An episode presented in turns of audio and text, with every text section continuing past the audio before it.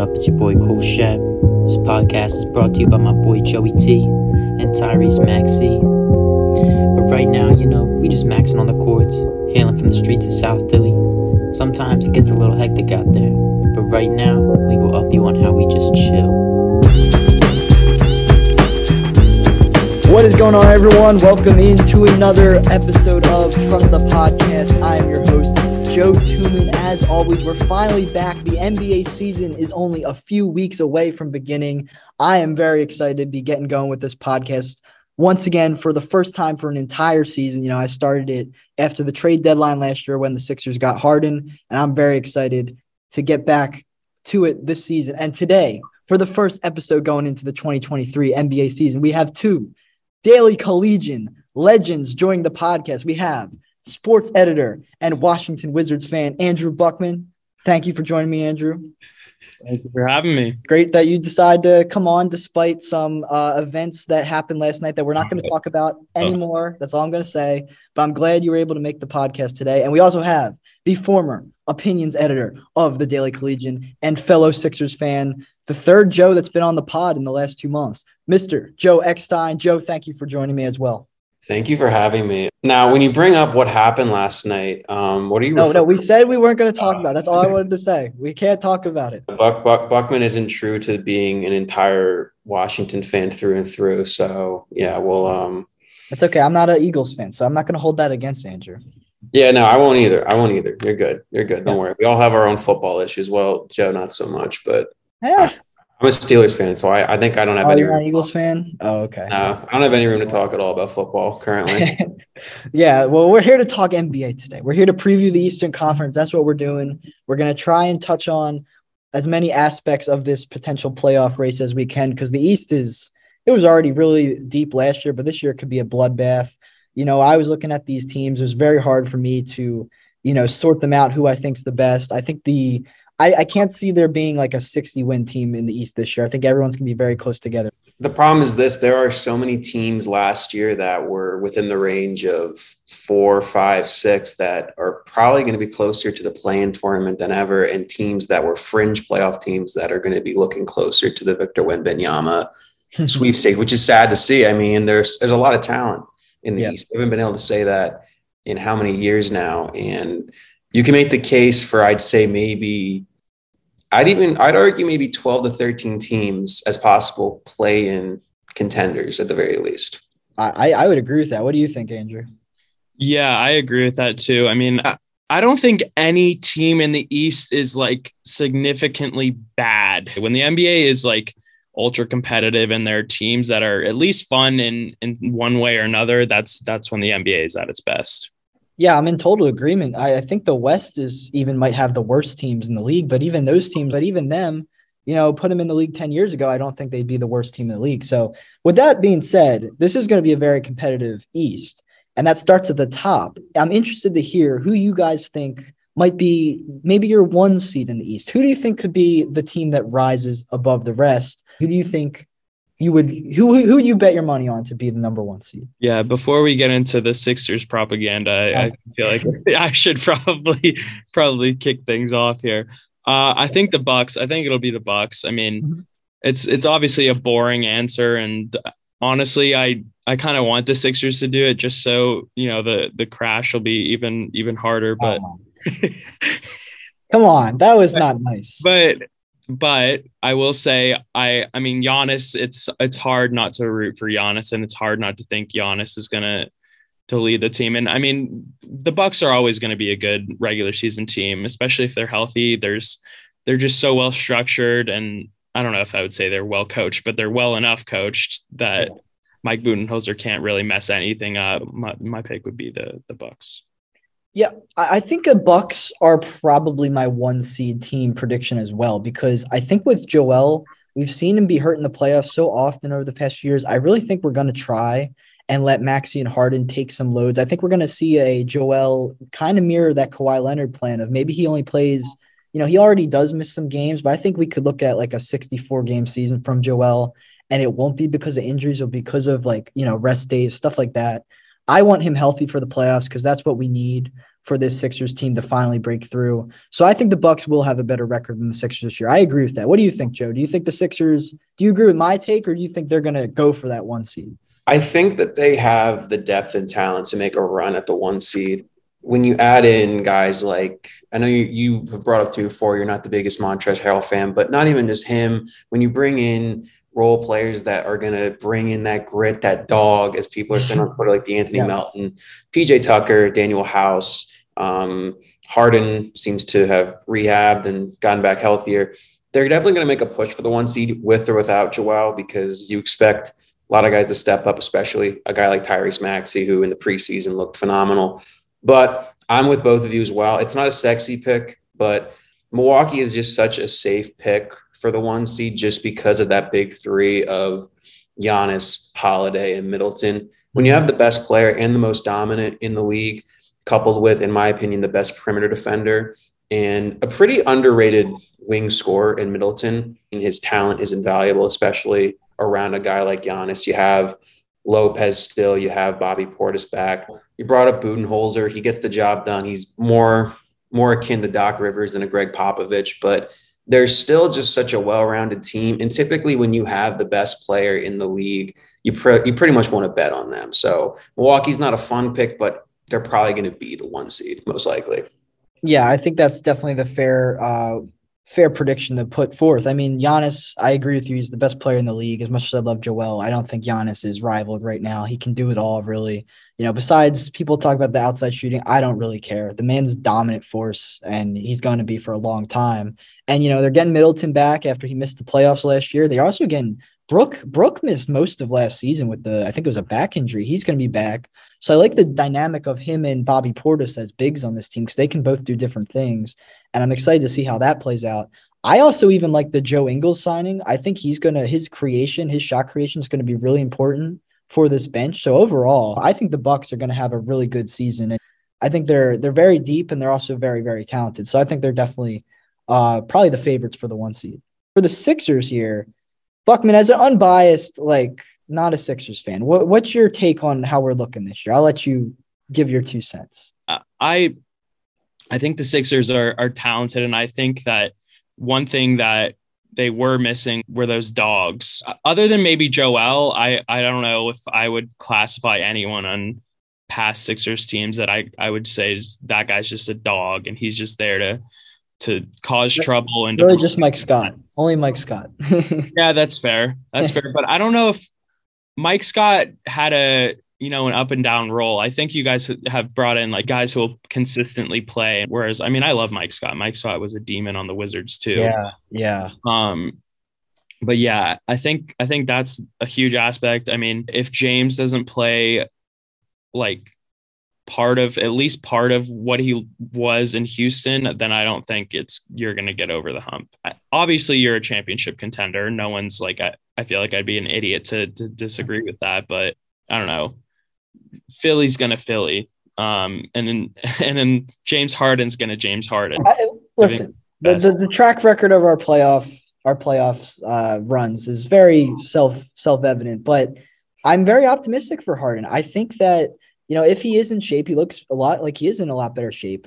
I, as long as he, you know, starts to make those three pointers more efficiently, more consistently than he was at the end of last year, as long as he takes more than you know eight shots in the playoffs, because that heat game, that heat series was ridiculous, especially those last few games where he was just not he was doing a Ben Simmons impression almost, just not shooting.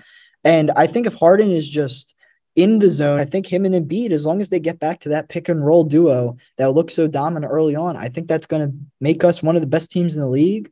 Maxey, if he keeps taking steps forward, and as both of you have already mentioned, it's bringing in those tough guys like Tucker and Melton. I love the Melton trade. I think he's going to play a lot for this team. And even recent reports are saying, you know, Joe, you mentioned my distaste in Harrell. I don't think it's that I don't like him. I just don't trust Doc to, uh, you know, recognize when to use Paul Reed versus when to use Montrezl Harrell. But recent reports have come out that Paul Reed is running as the backup center over Harrell right now, which is interesting. I don't know if that's going to hold up, but if Doc can find a way to use both of them, depending on the game, if he if he opens up his eyes to the modern NBA and realizes how to coach, then we could be in good shape at that position as well. I'm hoping Furkan and Thybulle have a bounce back season. I like what I'm seeing from Thybulle in that he seems to have worked on his shot. So I think he'll at least be a little better as a three point shooter. I don't want to count on him to be 40%, but I think he'll be better. So overall, this this team's a lot deeper. And Joe, I'm I'm excited to see how this works out for us. It definitely was interesting watching Thybulle be more aggressive from the three point line and even dribble the ball. You know, Sixers fans know that Thybulle maybe dribbles the ball once or twice a game and dishes it off immediately. So seeing him even just cross half court and take five dribbles, it was weird to see that. Um, you brought up Furkan, who I am pleasantly surprised played very aggressive in preseason, yeah. pretty crafty with his finishing. Um, even from the, he was making open looks, which was something that was a far cry from what he was doing last season. But you brought up Doc, and I think I don't think that this year's team will be a player issue at all. I don't think it's going to be some guy's going to, you know, crap the bed in the playoffs. It's really going to come down to coaching, and that's really the issue. So, my my theory is this: this is Doc's last year. If they don't win, I think you have to move forward, either promote Cassell, go for a younger hire, because this is the best roster in the Embiid era. It fits perfectly around him. You have shot creators like Harden, Maxey, throw Tobias in there, even though I see him being more of a stretch four now um, with Harden and Maxey taking more shots. Tucker, Melton. You have all these players that really fit around Joel. If Doc can't make it happen, then I think he's gone. He already has a track record. We all know that. Um, we saw what happened in the Hawks series, and we can blame Ben Simmons as much as we want, but a lot of it has to go towards him. So the team talent wise is great. You know, I think this is, like I've said, the best team of the Embiid era. But if you can't make the right rotations, if you don't call the right plays, if you stick with guys too long, then what's the point? It's all for nothing. Yeah, I'm in total agreement. I I don't need to go. I anyone who's listened to me before knows I'm not a Doc Rivers guy. I don't think a lot of Sixers fans are right now. It's just he has that track record, like you said, it's a decade long track record.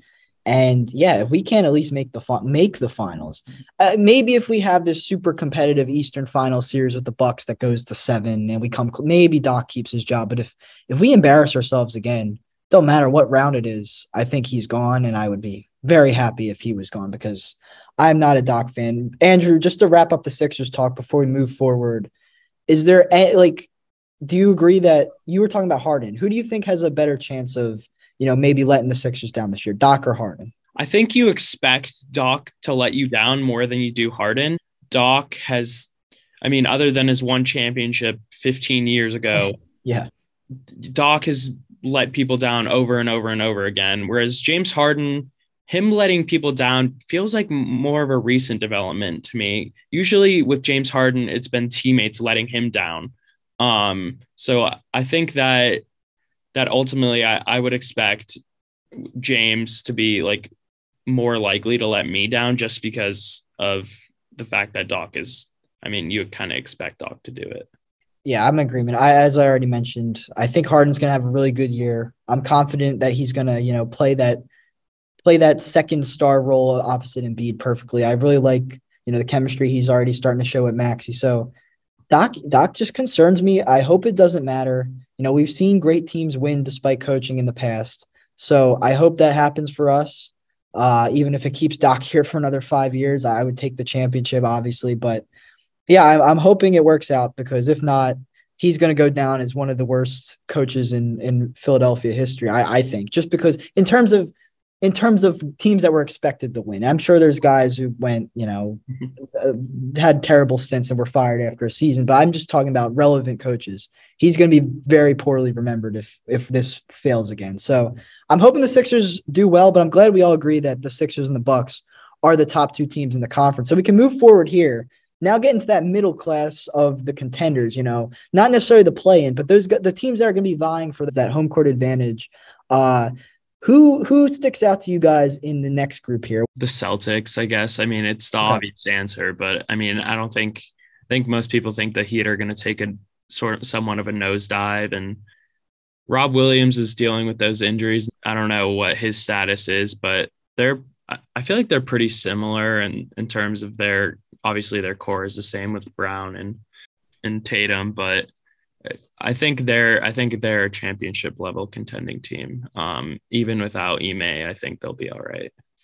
Yeah, Joe, what do you think about the Celtics this year? Because for me, I think they're definitely a playoff team. You can't you can't question the core, you can't question the what they've done in the past.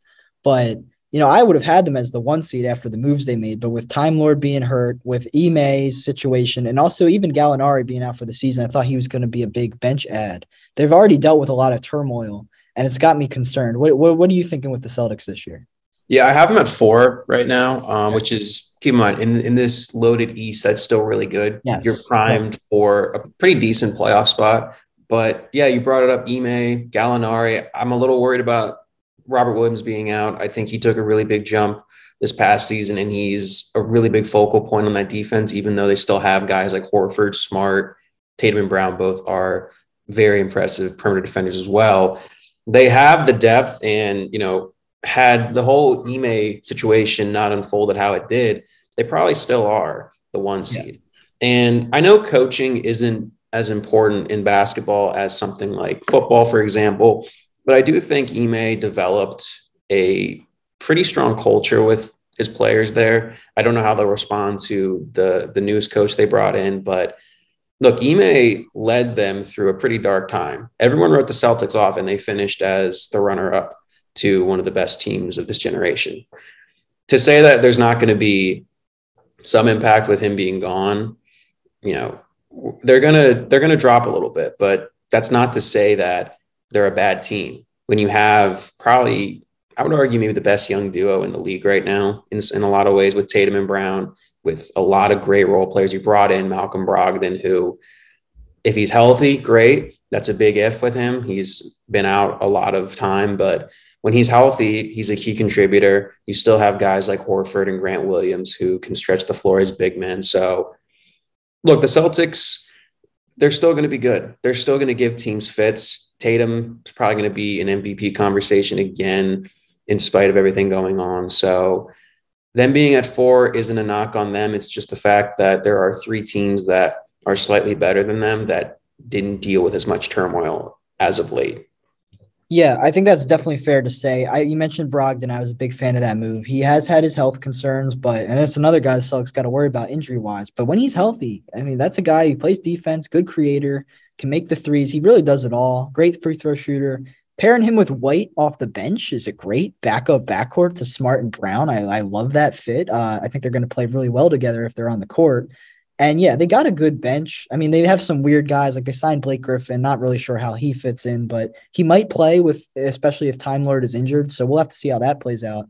You know, their new coach Joe Mazzulla. They, he's you know their old assist, their top assistant Will Hardy is now the Jazz coach. So this is kind of an unknown guy to you know guys like us who aren't like you know covering the league day in day out. But you know it'll be interesting to see how he he he, he puts his vision of this team into place because with all these uh, different issues. It'll be interesting to see how the Celtics respond. I agree. There, even if you're a four seed in the East, that's still really good, as we've mentioned.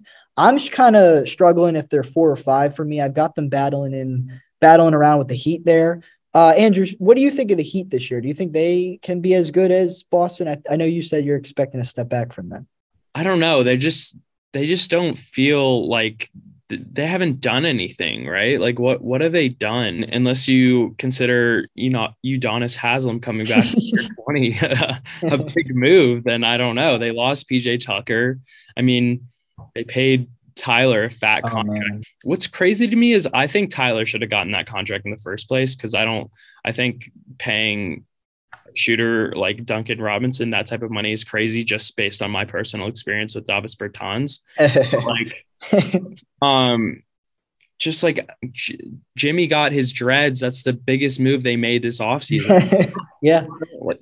You're not even wrong. Like I have the roster. The only new player is Jovic, who they drafted 27th, and he's not going to play that much. They don't have new players.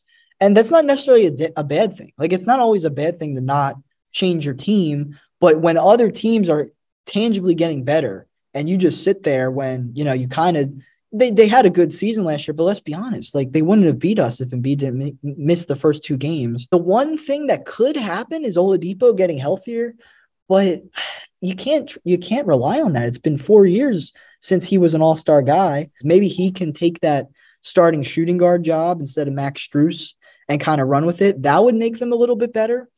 But on the flip side, right now they're projected uh, starting forward opposite Jimmy is Caleb Martin, and I don't like that whatsoever. Joe, what do you think about the Heat's lineup right now? I'm not big on it, but then again, I've haven't been big on them in the past, and we've seen what Jimmy and Spoelstra have done. The, you can say what you will about the bubble.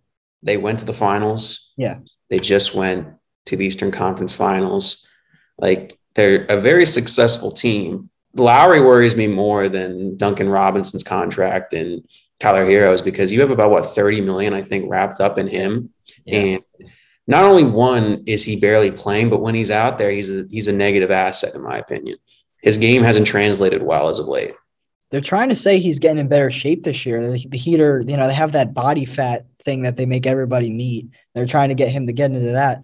I mean, Kyle Lowry's made proven that he can succeed like in his physical condition. It's not been a problem, but when he's aging and becoming more injury prone, then it becomes starts to stick out. So if he's in better shape, maybe he stays healthier this year, but he's also just getting older. So I don't know if he'll hold up. Bam, Bam's a great defensive player. He's going to hold it down for them, uh, defend in multiple positions, but I just don't think they have a lot of size besides Bam. You know, Yurtseven, Dedmon off the bench. I don't believe in them that much to do much. And like I said, Caleb Martin, uh, I'm not a big fan of him either as a starter at all. You know, they do have the Sixer killer Gabe Vincent off the bench. I like their guards. They have a lot of guards, but uh, yeah, size wise, they have almost no one. They have the opposite of Doc. They have a guy in Spoelstra who, right. you know, you can a lot of people want to like credit, don't like kind of discredit him in 2012, 2013, if you know, for his success having one of the best trios of all time. But look at what he's done as as of late. Yep. You know, do you think that finals team in the bubble was it really that good of a roster? It really wasn't. And you know, that continuously I have not been high on Miami year in and year out, and yet they keep on succeeding above my Sixers, who yeah. on paper always look better. So maybe it's the heat culture, that old oh slogan or whatever it is. I don't know, but they have something there. But the PJ Tucker loss, you're going to feel that, especially losing it to a conference rival that you have a good chance of seeing in the playoffs. That's mm-hmm. really going to hit, hit you after a while. And I know Jimmy joked a little bit about, you know, him being a traitor and whatnot.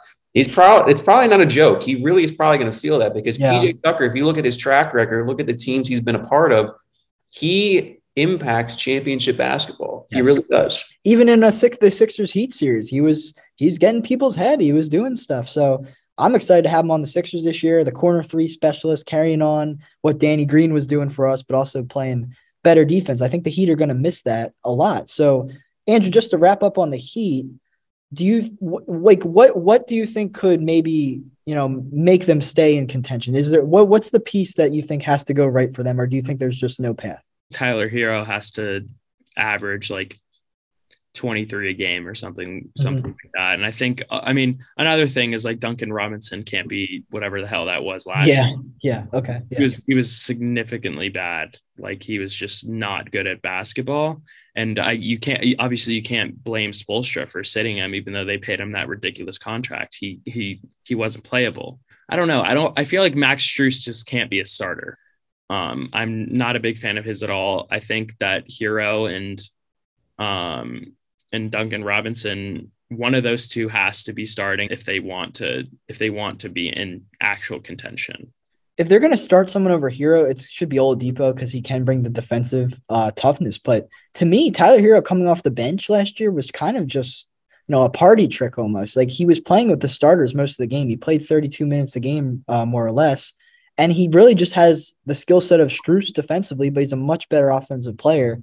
I can't say I understood the decision to make him come off the bench. It felt kind of forced. It's great that he won six man of the year. He won it by a landslide because he was playing so much.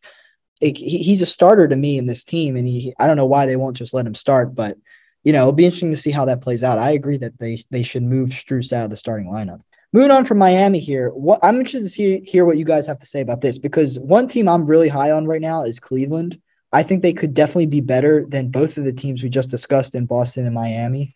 I really like the Mitchell trade. They really didn't lose anyone because Sexton didn't play last year. And Markkanen, I'm not, you know, he doesn't do much for me either. So this starting five of Garland, Mitchell, Okoro, Mobley, and Allen, coupled with what I think is maybe one of the best bench units in the league. I think Cleveland could maybe even be the three seed this year. I think their defense is going to be really deadly. What are you guys thinking about Cleveland? I'm really high on them. I like Cleveland. I do. Um, I've always had my reservations about Donovan Mitchell at times because of the shot selection and the inefficiency at times, but he's never really played with a, a great playmaker. Like he, yeah. he play, he's played with Mike Conley at the tail end of his career, and now he's getting, in my opinion, poss- I think the best blossoming young guard in a lot of ways in Darius Garland, a guy who should be getting more attention than someone like LaMelo Ball yeah. because of just, you know, the scoring went up, passing, you know, the assist numbers went up as well. It helps that he has some lob threats in Allen and Mobley, but he just sees the floor so well. So I think you're going to see a downtick in Donovan Mitchell's numbers because he's playing alongside Garland Allen. I want Mobley to get his touches as well. I'm incredibly high on him. And like you, like you mentioned, you know that bench unit. Those are some starters on a lot of teams. I think um, LeVert starts for a lot of teams. Kevin Love can be thrown into a lot of teams as a starter. This is a really deep team, more than I think people give them credit for. And I think my only worry is that Mitchell is going to take away from Garland's progression because this is Darius Garland's team he has the reins, and I think their success lies on him. I, I completely agree. I, and Mitchell, I think Mitchell's going to go the other way. I think with the defensive culture that Cleveland's starting to build, I think he's going to revert back. I'm hoping he's going to revert back to early Utah Mitchell, where he was doing the scoring, but he's also uh, given effort on defense. Because if he's playing the defense he used to play, like I'm saying, this could be a, a very, very good two way team. Uh, you mentioned, you know, playmaking. Garland, he took a huge step forward last year. I, I, I'm very high on both him and Mobley. You know, we were talking in at the Collegian office the other day. I said like Mobley could be like a modern era Kevin Garnett. You agree with me, Joe? Uh, Andrew, what's your take on the Cavs? How how do you think they stack up? Yeah, I'm a I'm a huge Donovan Mitchell fan. I've always been a very big Donovan Mitchell fan. Uh, I understand the inefficiency, but I'm also one of those people who doesn't care about inefficiency. As dumb as that may sound, I I, I really just don't care. I've, I've, always liked Darius Garland. I I definitely think they have like a lot of solid depth, and I think they're going to be a lot of fun to watch, which I'm excited for because I don't know. I, I watching Darius Garland and Donovan Mitchell play on the same team is like I don't know. It's it really excites me just in general. Yeah, I think that's definitely fair to say. And even someone like LeVert, who Joe talked about, I wasn't big on him because I thought like Cleveland traded for him at the deadline. I thought they were going to try and make him the starter. But now that he's in the six man role, I like him a lot more as a just a coming off as a heat check guy. And then Love and Rubio, they, they they've got this very much. Their their minds are very much aligned because of all their days in Minnesota. Like Rubio always knows where Kevin Love's going to be, and I think those two, as we saw early last season before Rubio went down with the injury, like they're going to be deadly off the bench as well. And Rubio also has that chemistry with Mitchell from Utah. So if he ever has to step in for Garland, uh, that can work out as well. You know, Lamar Stevens from Penn State's in there. He's been solid so far in his career. I like the Robin Lopez signing as a little former wizard, Andrew. He's got that uh, those post moves. So I don't know. I just think they're very deep. Cedi Osman, all these guys. I think Cleveland, I, I'm picking them as my third seed. I know a lot of people don't agree with that. It might be bold, but I just think they're they're a lot of them are young. They're going to stay healthy, and I think they're going to play very well. So moving out of this top group, now we're closer to the play-in game. Although there is one team I guess we should talk about before we get to that. That's the Brooklyn Nets. Uh, it's clear that me and Joe aren't going to be big fans of this team because of Mr. Simmons' presence. I also don't like Kyrie either, so I'm very anti-Nets. But I will give them credit. I think they have a lot of depth. I don't think they can play defense though. Besides, I guess Simmons and Royce O'Neal, but that's if Simmons is even, you know, in the right headspace to contribute. Andrew, starting with you because you might be the least biased of the three of us. What's your take on the Nets this year? Do you think they should be higher in like our projected standings here?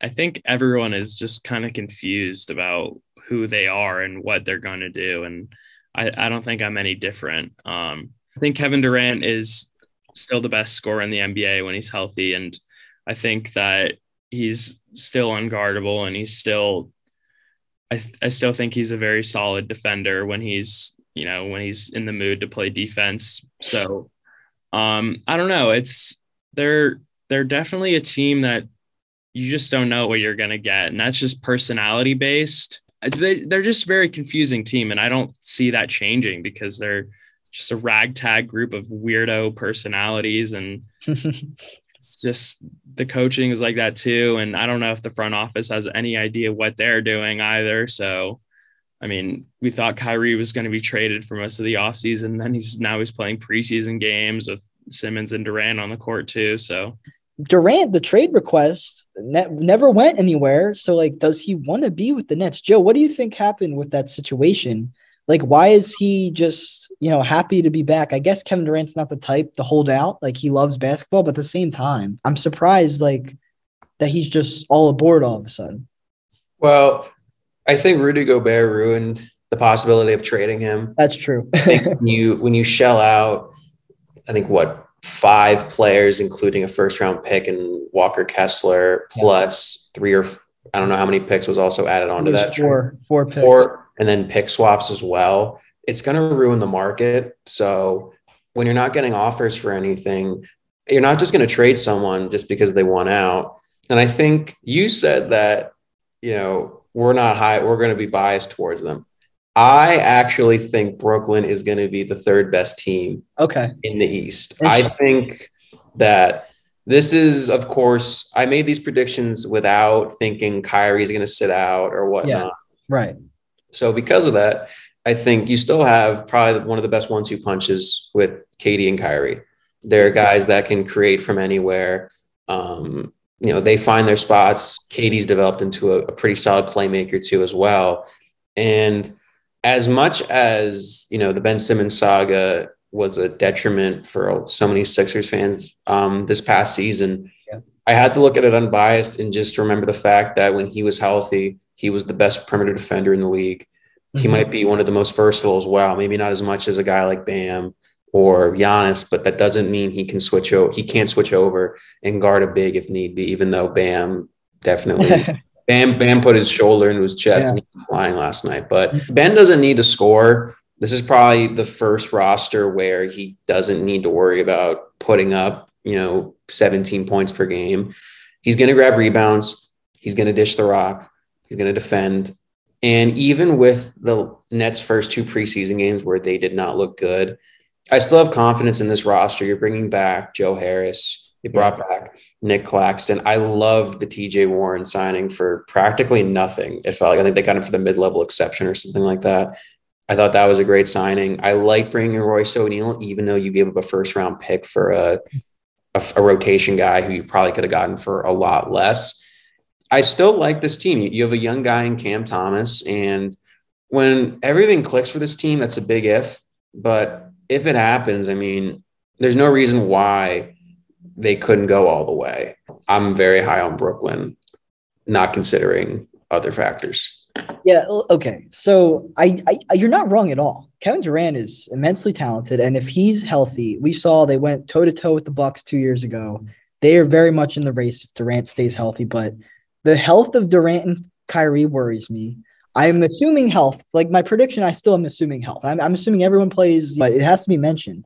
But my biggest issue, I have them as my sixth seed, so I don't think they'll be in the play-in. But you know, and it's not a bad thing because as we mentioned, the East is very good, so I think they're a good team. I just don't think they can play defense. And I know you mentioned Simmons, but I don't think he can be trusted. Like, I just don't think until he proves it, he can't be trusted. And outside of him and o- O'Neale, I don't think they're stopping anyone. I mean, Claxton and Day'Ron Sharpe, I don't hate them, but going against Giannis and Embiid in the East and even Bam at times, that's going to be, you know, as Shaq would say, barbecue chicken for all those teams. And I like the I like the shooters like Harris and Seth Curry. You know, they got him in in the Harden trade. I like I do like the TJ Warren signing as well. He's another guy though, got to stay on the court. So I, while I like their bench offensively and Seth Seth as well, he's a starter, but I like these guys offensively. I don't think any of them can guard anyone really. I mean, I think that's been the case since KD got there, right? They they've Right. never had a very good defensive team. It's always just been we're gonna have to score a, a ton of points and hope the other team scores less than us. Them being even moderately okay at at defense is gonna rely on I think Claxton has to get bigger somehow. I don't know if he did. I, I didn't watch their preseason game, but I feel like he needs to put on some weight because I think he has the potential to be a good defensive center. He's just he's just a little lanky and small, man. And he just needs a little meat on those bones. That's my my biggest opinion. Yeah, I think that's I think that's fair to say. I, I always say this. We just talked about Cleveland. The Nets throwing Jarrett Allen in the Harden trade was so irresponsible, and they, they, it's hurt them since. Joe, what do you think about? You know, you're you're saying you like the Nets. What do you think about what I said about the defense? Yeah, I mean Ben Simmons can only guard pretty much one guy at a time, right. Right. and in, in a series against Milwaukee or Philly or even Cleveland, who's he guarding? You know, mm-hmm. you know, who do you put him on? Because you can put him on Harden. Well, it's just going to give Maxey and Embiid time and vice versa, you know.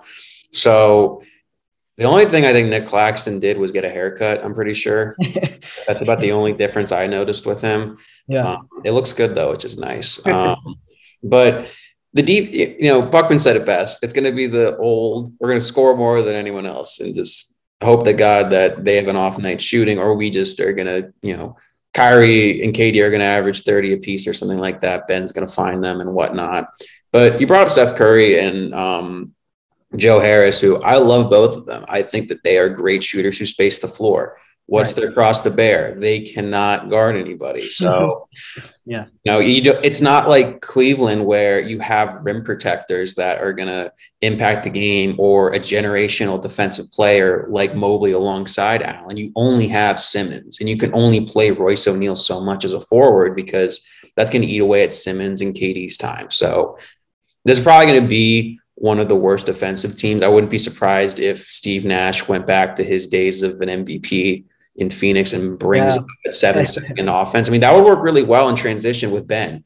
That would work best for him because he's yeah. going to love the run in transition. Um, KD and Kyrie, you know, they're probably going to love that as well, being able to pull up on the break. Yeah, I, the Nets will have their explosive nights. There's no doubt about that. It's just, can they stay healthy? And more importantly, will they be able to guard anyone? I guess we'll see. I mean, they're definitely a playoff team to me. You're higher than than I am, but you know, they'll they'll be heard from. I just don't think they can win a title. So moving out of that top six group, now we're getting to the play-in area. You know, teams that are going to be fighting and clawing to with all these other good teams in the middle here to get into the playoffs.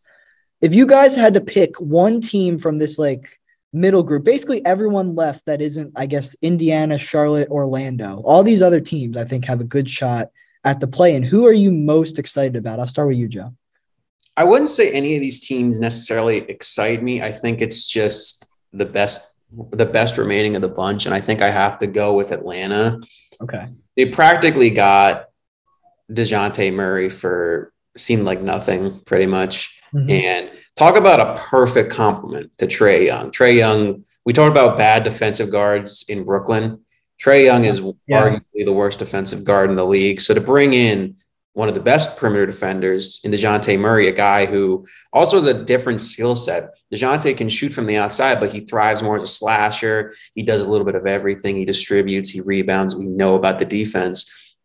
I thought that was a great trade. The rest of the roster is weird to me.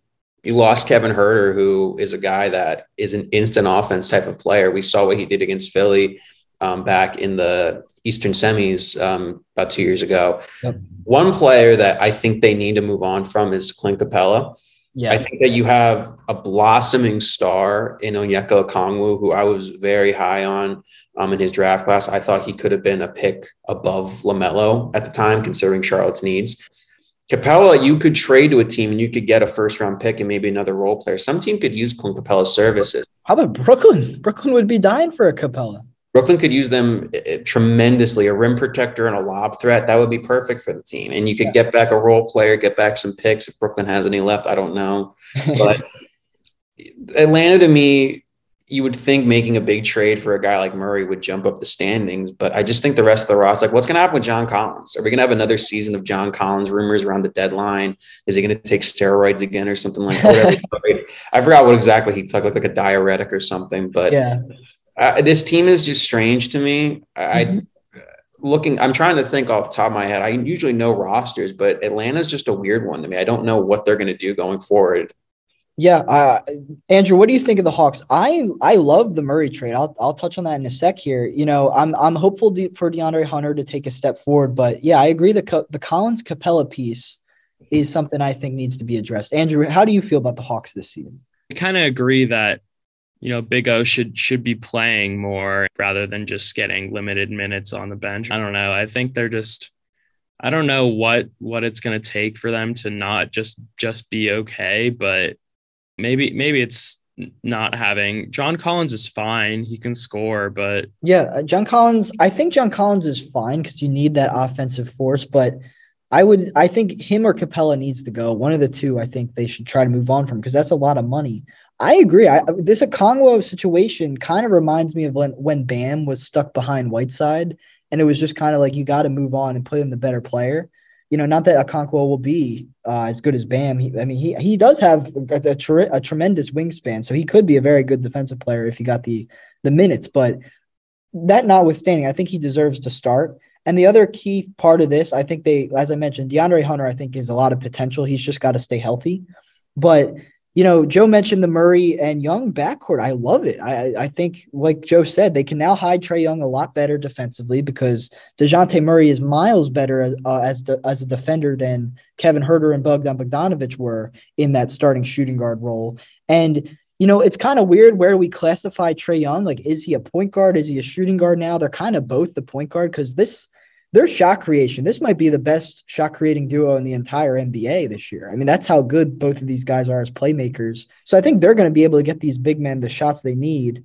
It's just can they maximize the talent of these role players? One guy I'm interested interested to see is AJ Griffin, the 16th pick, because you know he slid in the draft with injury concerns, but a lot of people say this guy's got a tremendous offensive game. So if he's able to contribute anything as a rookie, I think maybe him and Bogdanovic off the bench could be an interesting spark plug. I'm shocked he slid. I had him as a guy that was a fringe top 10 pick for mm-hmm. a while. Um, the another guy with injury concerns, you know, he's had some knee issues. I, I, I know, but the versatility is there. I mean, when he was at Duke, he did a little bit of everything. He was a jack of all trades, and guys that are that versatile in the college game translate well typically. So I don't know if he's going to find minutes or not this season. You also have a guy in Jalen Johnson as well, another young guy who yeah. has not gotten any play at all. Like, what's going to happen there? So, Atlanta really is kind of an enigma for me at times. Mm-hmm. You know, they have they have the great backcourt, but it's everyone else around them. Like, I have I want more from DeAndre Hunter. Yeah. He was what the fourth overall pick when, when he was drafted, I believe. So you know, he's not bad. He's not a bad player at all. He's a he's a great role player, but I just want a little bit more from him. And I think health obviously is a big detriment with him. But if he can just come out there and be like a 17 point per game scorer, shoot close to 40% from three and be a, a solid wing defender, that's all they need. Yeah, I think I think uh, he played very well in that short playoff series against the Heat. I know it's only five games, but if he can bring that offensive uh, talent to the to the like if he can manifest that this year, guys like him and AJ Griffin will be very important for this Hawks team. So I think the Hawks are going to be good. Like like we said, the East has a lot of teams. I only have them as my nine seed though. I think they're going to be in the play-in, of course, but I actually do kind of like two teams ahead of them here. And the main team I think is the Toronto Raptors because this team has so much size, so much length. They're going to be a pain defensively. I think Nick Nurse has proven to be one of the best coaches in the NBA. Uh, I'm a big fan of Siakam. I, I like that he's going to be the center this year. I think that's going to be uh, interesting for this team. And they can bring guys off the bench that are taller, like uh, you know a, a Banton or a, a, Precious, to maybe combat Embiid. I think this team has a lot of flexibility because Gary Trent maybe he starts sometimes, maybe other games he doesn't, depending on the matchup. They're deep, like Thad Young, former Sixers on here. They signed Otto Porter, who would just cut. Uh, he can make the threes. He's coming off the championship. I don't know. They drafted Christian Koloko. I think they have a ton of talent off this bench, and their starters, you know, Scottie Barnes. He's a guy that a lot of people are pegging for another leap this year. How do you guys feel about the Raptors? I think they're just there. I, I think obviously it's it just they just feel like the same team year in and year out, like that scrappy team that no one wants to play because they're going to cause you problems and give you trouble on the defensive end specifically. Um, Scottie Barnes has to take a step a big step this year. I think uh, Siakam is going to be Siakam and he's going to give you exactly what you expect out of him, which is a nice thing to have, obviously. I think the Raptors, they just can play defense. Like, I like even VanVleet. He's very feisty for six two. I know he had some problems against Maxey in the playoffs, Joe. I mean, we, we were kind of victimizing him, but at the same time, I like him uh, as the point guard. I, I just think this team is going to compete, and I, I have them as a playoff team. I do as well. I flipped them before I, I started my we started the podcast. I have them at eight behind the Hawks actually.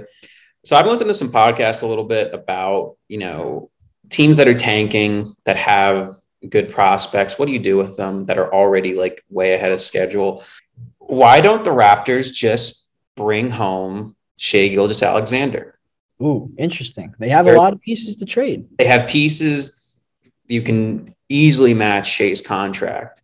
Yeah. If the Thunder are still going to be tanking and they already have a playmaker in Josh Giddey, why not just move him? I, I don't think Shai fits the timeline, and you're, you're going to fit this idea of, oh, we're just going to keep adding more and more draft capital. So the Raptors have been monitoring the situation. It would make sense to bring him in. He easily, like, I don't, I, and that's not a knock on VanVleet. Van Fleet is a very talented player, don't get me wrong, but he's immediately an upgrade over VanVleet, which is saying something.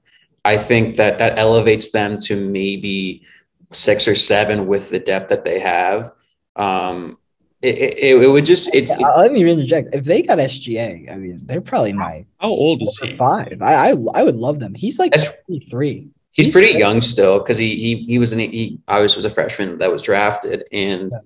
he can you know he's put he puts up counting numbers but you got to look at the teams that are around him and, and the the ideology they have right now of trying to lose pretty much so look, you put SGA on a winning team with better pieces around him. Just imagine just how good he's going to be and how good this Toronto team will be. They still have OG Anunoby, great three and D wing. I'm very big on him. I think he's the guy they got to move. I mean, if they were to trade for SGA, I think he should be the centerpiece in that deal because I, I he's good, but I feel like Barnes and maybe even some of these backup young versatile wings can kind of fill what he does and he just gets hurt a lot too. I know he's got a lot of potential as a scorer, but he's the guy I would start to think about moving off of. I know they like him a lot there, but at the same time, I don't know. I, I'm not a. I think Buckman might agree with me here. What do you think about Andrew? He he just he's been the same player since he entered the league, and they don't. I, I, they seem to like him they but they also don't seem like they have a plan for him necessarily at least early in his career. I know he was like in and out of the starting lineup and he never really got the respect he he felt like he deserved from them and so i don't i think it would probably benefit him and maybe maybe toronto too to just move on for him. I think i do think he would be a, a great part of um, a potential trade for sga my thing with the Thunder is like before the Chet injury, I thought they were right on time. And I was like, don't trade SGA. But now with Chet gone, they have no size at all to protect the rim. And they're kind of just going nowhere. They just have a ton of picks.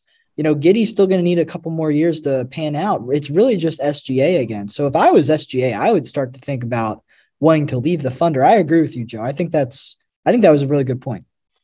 I also just want to see a, uh, a three, four, five of Pokusevski, Holmgren, and Wembanyama, just just yeah. for the fun of it. Oh, yeah, that, that Victor. Oh my lord, that's gonna be a weird team. Yeah, you, you you thought the thin towers were tall already. Wait till you add probably one of the, one of the tallest players in NBA history who actually can play. So, right, right. book it. Chet and Victor would be. I don't even know what I would like. Victor, I Victor's going to be great, so like I'm not worried about him. But the fit with Chet would be fascinating. So I wonder if we'll see that. It's definitely in the in the cards, especially if SGA is dealt.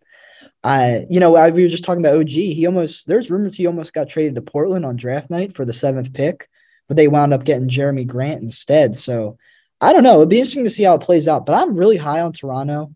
So it seems like what you guys you guys might disagree with me. I'm not really sure how I feel about this last team in this group, but the Bulls, I want to put them in the playoffs, but I'm starting to think the Hawks might be better than them. But as of currently, as I currently have it, I have the Bulls eight. What do you guys think of Chicago? The Lonzo injury's bad. Right. Like, That's a big thing. He's the fact that he's having trouble walking upstairs. How are you? It's it's so sad to see because he has I think, in my opinion, maybe one of the most underrated and underappreciated players for what he does. His pace is fits perfectly with guys like LaVine and DeRozan. He doesn't need to put up shots. He's okay dishing it off. I also think that the Vucevic trade is setting them back so much farther than they expected. They did not need because I'm assuming that when they made the move for Vucevic, they had the idea of okay, we're going to go after DeRozan in the offseason. We're going to bring in all these pieces. You didn't need Vucevic.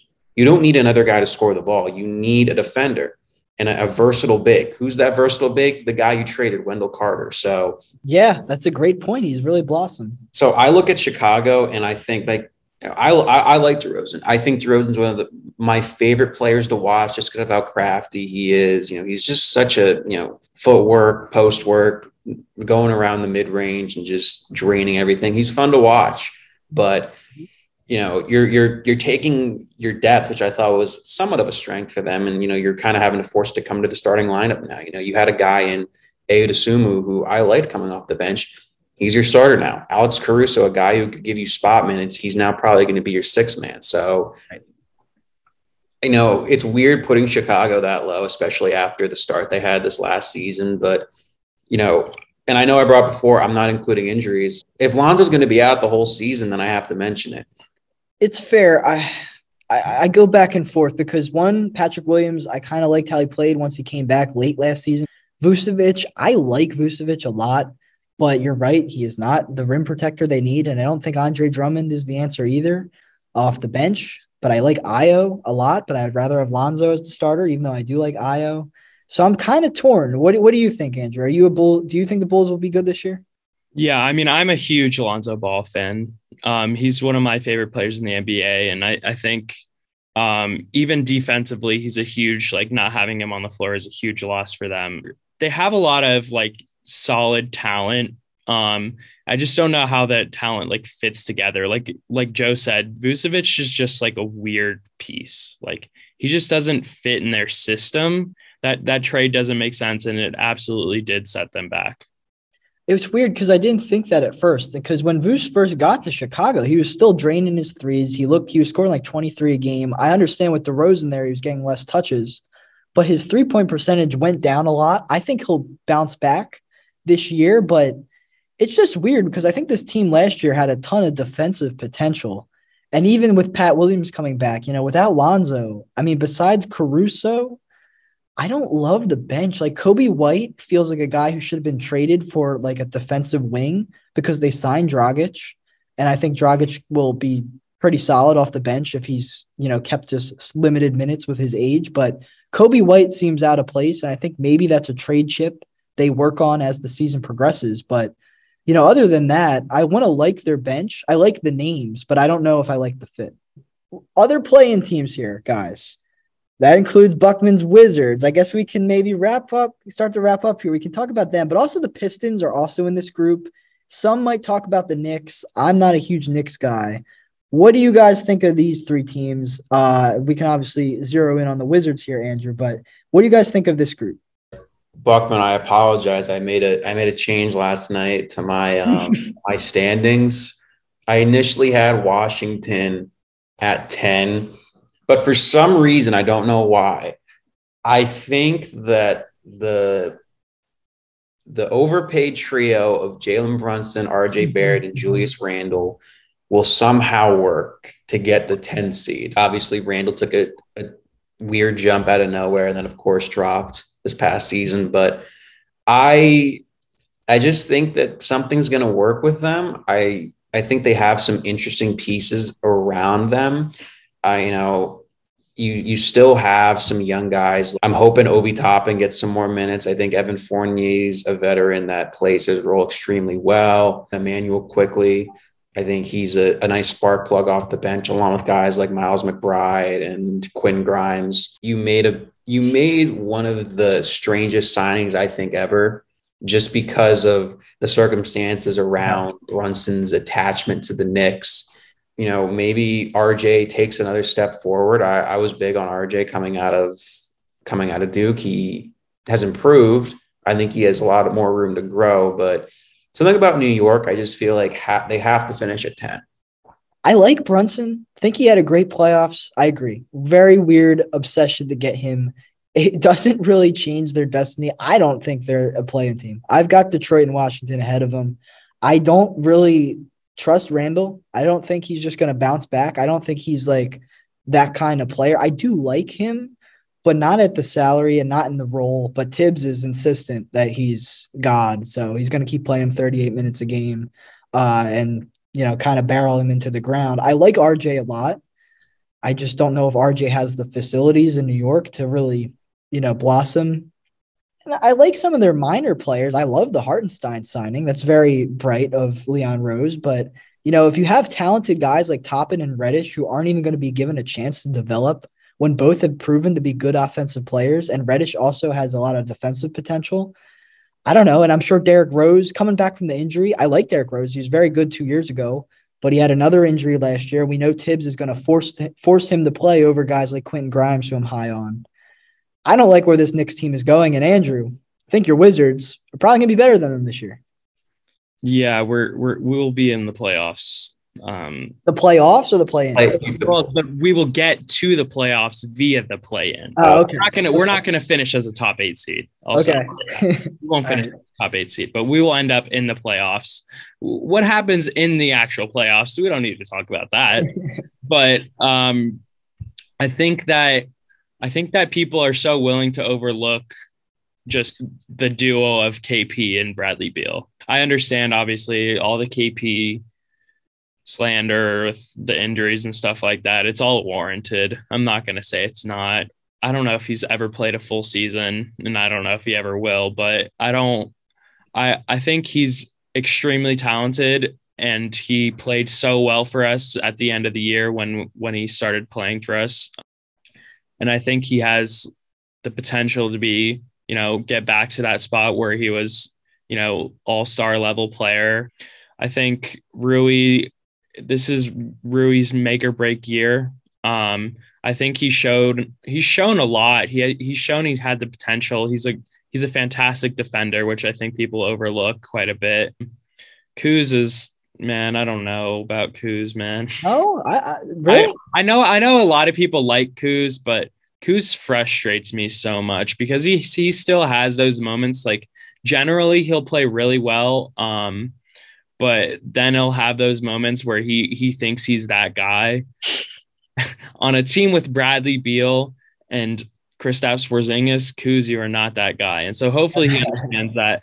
Most of the time he plays his role really well, and I think that's the product of playing with LeBron James for two or three years. I think our guard guard depth is extremely shaky.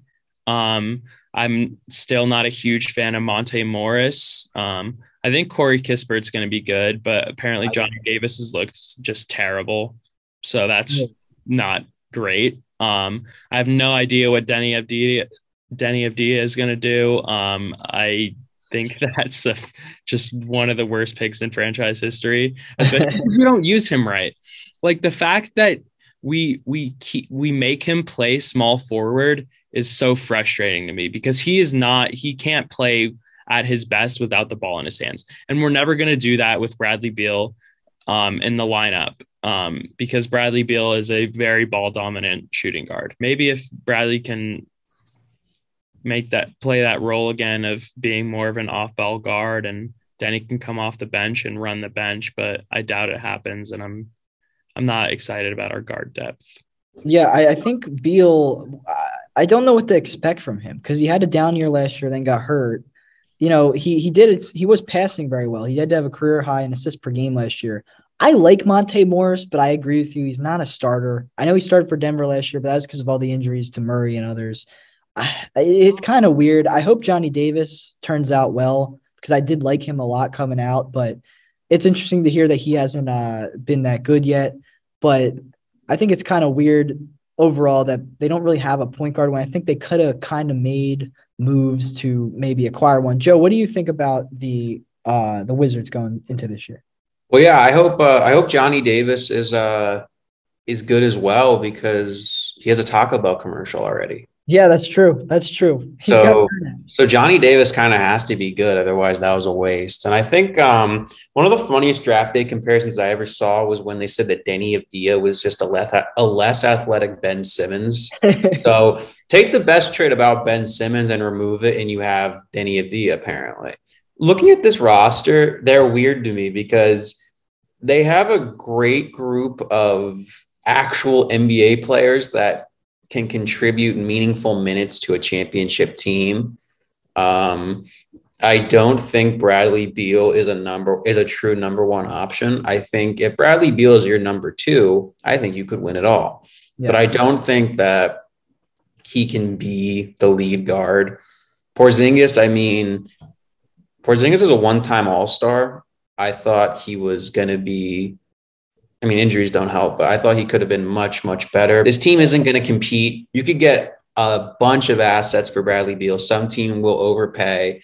Some team will give you a, couple role players and a pick for Porzingis. You get some first round picks for guys like Kuzma, Morris, Hachimura, yeah. Barton, maybe. I don't know. But look, the Wizards just, uh, they're just a weird team to me just because they have meaningful players that aren't going to contribute, aren't going to contribute enough just because I don't think the star power is there.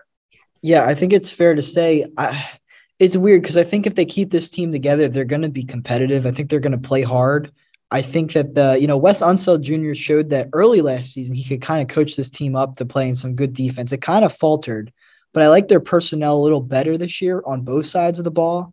But I agree with you, Joe. It, it, what's it going towards? There's there's no there's no roadmap to this team as currently constructed. Buckman, as as a Wizards fan, like I don't even mean I don't mean to demean you guys, but like if you're to ever be a championship contender in the next, I don't know, five years, do you see any of these guys like being an integral part of that? I think they're a long ways away.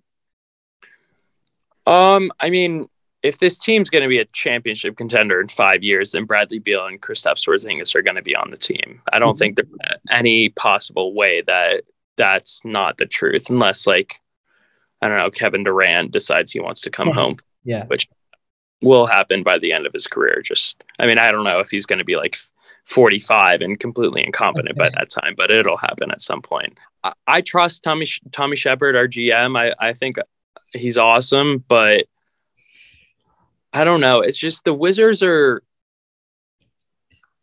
It's just we just we're just a mediocre franchise, and I think that's kind of the existence of of the Wizards. I don't think there's much room to break out of that. I mean, we had that one year um, where we came one game from the Eastern Conference Finals, and everyone thought we had a chance to to take down that Cavs team, um, which I don't know if is true, but I think we would have been the best match team for them. But other than that one year, I I just think that it, it our existence is is in mediocrity, and I I think that's just unfortunately where we are. And maybe that's maybe just completely starting over is what we need to do. Um, maybe get rid of getting rid of Brad is is what ultimately needs to happen. And I mean, I've been I won't lie, I've been pretty in favor of that in general. Um, because I do think Brad's an incredible basketball player, but I don't think he is a franchise player.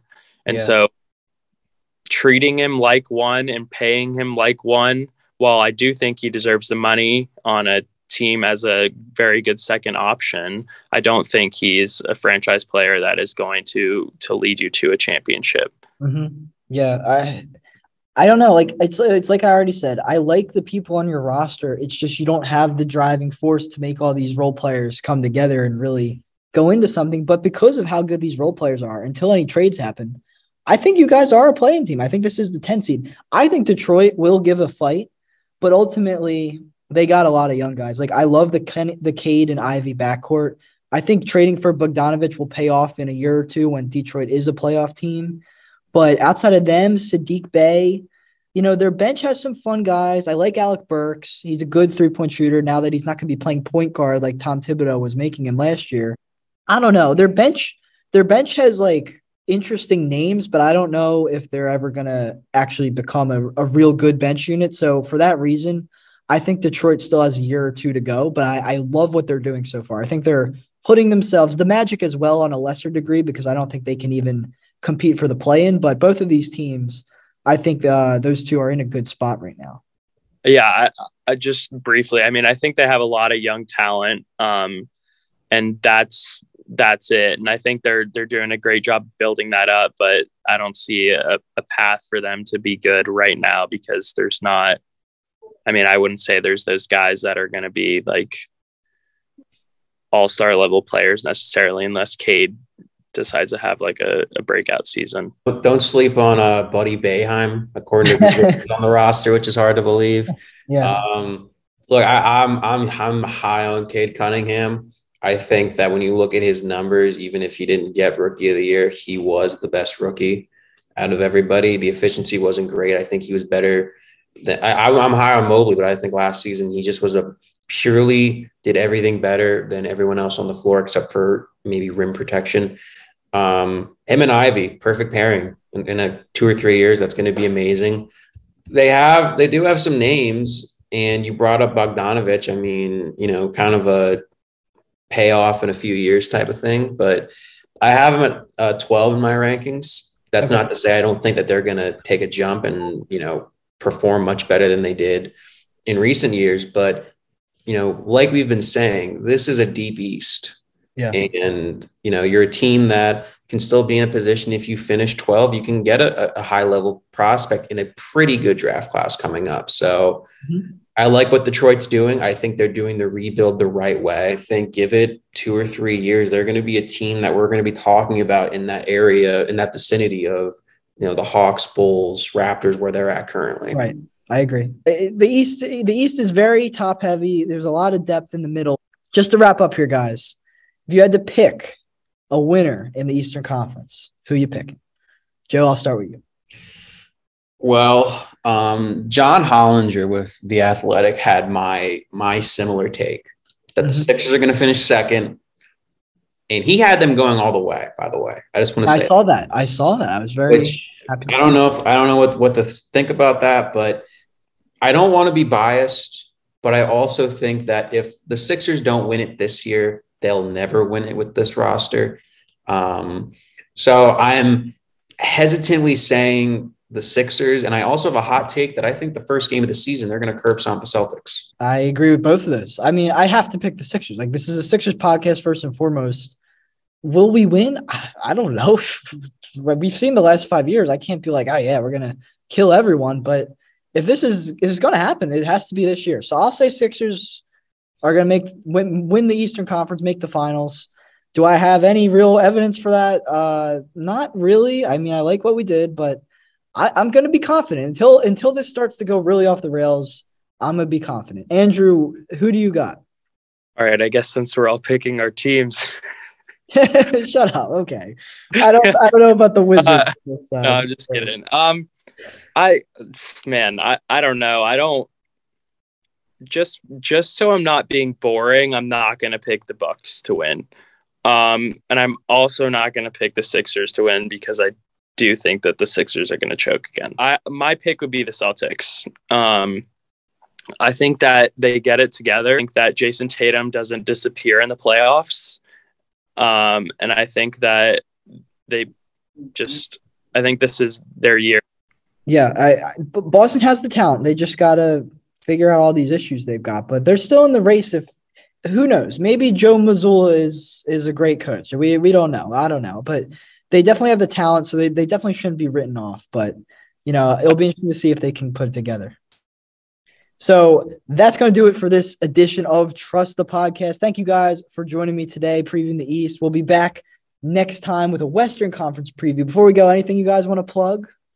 Um, I don't want to plug anything. I just hope that if this podcast makes it to Raptors Reddit, I don't get death threats because of yeah. how much they hate six, the Sixers. So um, I'm sorry I didn't talk a lot about Scottie Barnes, your savior. So just don't um, try not to, you know, call my yeah. house and dox Absolutely. All right. Well, thank you guys for listening. Make sure to follow Trust the Podcast on Spotify and Apple Podcasts, wherever you get your podcasts. Other than that, go Sixers. Have a great rest of your day. I'm excited to see how this NBA season uh, plays out. I'm excited for the start. So thanks for listening.